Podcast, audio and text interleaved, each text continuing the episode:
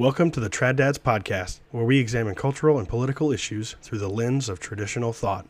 All right, so in light of the uh, continued Chinese Communist Party virus uh, outbreak in the United States, I'd like to kind of follow up on the previous episode that discussed uh, free trade, and I want to I want to expand that I think to talking about open borders and and really to see how much of an economic uh, concept this open borders thing is. I'm going to link to the previous episode so you can find that easily down in the show notes where I discuss free trade. But I think this is going to be uh, I think I think part of the narrative should be coming out of this should be a much closer relationship between the concept of open borders and the concept of free trade. So I think in that sense, the libertarians uh, definitely understand that those two things are closely linked. And I think the reason they understand that is because they uh, are, are, very focused on economics and they, they understand sort of neoclassical uh, economic theory very well. And so I want to explain uh, how economic theory ties these two things together and how uh, sort of this focus on uh, GDP per capita or uh, you know individual wealth or um, you know business productivity uh, efficiency uh, gains from trade all those things uh, don't just rest on free trade. They also rest on open borders. Um, and so you know very recently uh, a, a, relatively well-known libertarian uh, professor at uh, George Mason University, Bryan Caplan, published a book called Open Borders, and of course, you know he's very well known for his extreme takes on everything and uh, kind of a the sort of a shock value kind of guy from from an academic perspective. Um, and so I've not read his book, but I think it's it's interesting that we're seeing, uh, you know, it's just it's such a funny time. It's such it's such interesting timing for him to come out with this book on open borders, and then, of course, open borders and free trade is what is uh, literally murdering, uh, you know, tens of thousands, hundreds of thousands of people um, all around the planet right now. Um, so why do we have open borders? What is the purpose of this? Now, I'm, I'm not a historian. I don't I don't know all the um, the historical stuff or the international uh, politics reasons, um, you know, for why we ended up with uh, why liberal states ended up with all this open border stuff.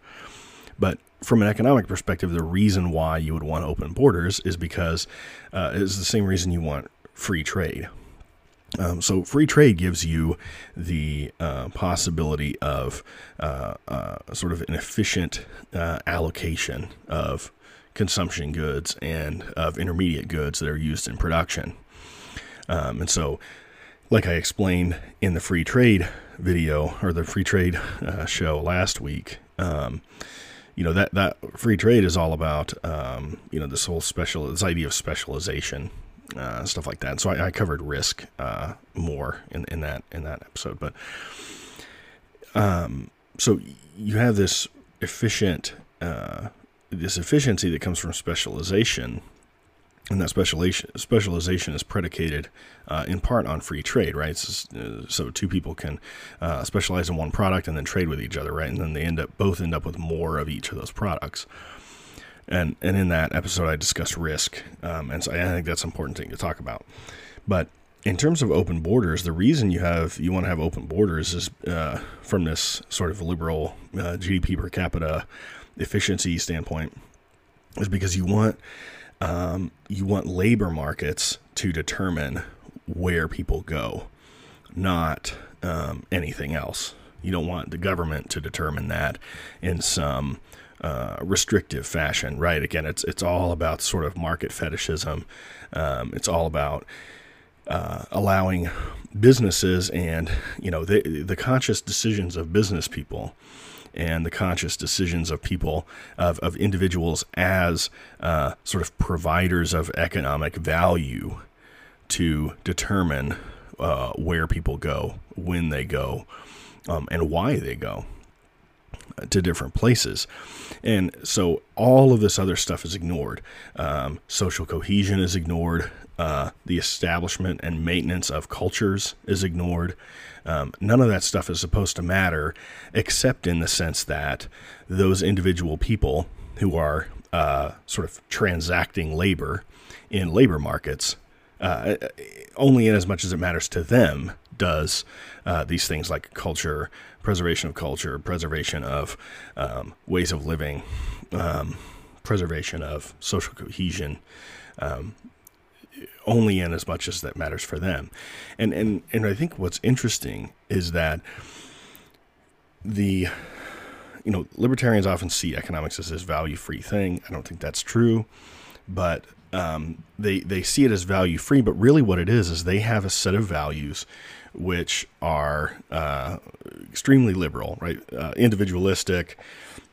Um, uh, in the extreme, right? The only thing, the it's it's it's complete moral relativism, because it, the only the only morals that matter are those that the individual uh, uh, are brings to bear, right? But but the thing is, is that this system also pushes a certain type of morality.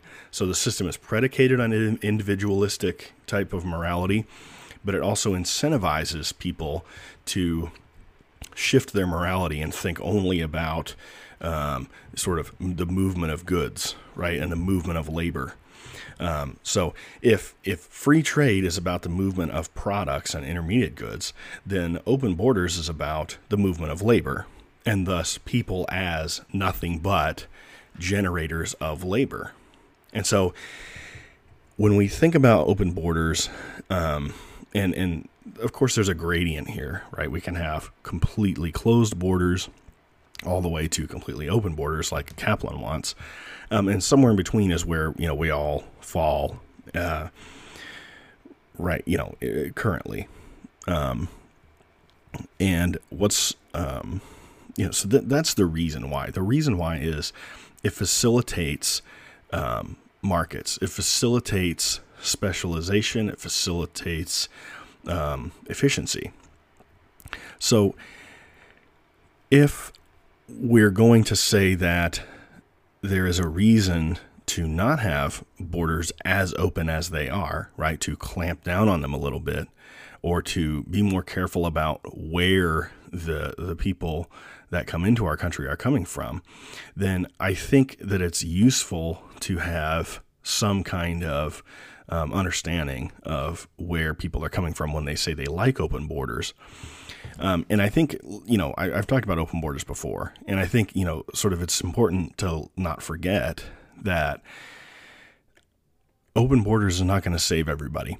You're not going to improve the conditions in the country that is uh, that has a lot of out migration by moving all of the people, especially the most driven and intelligent and wise, right?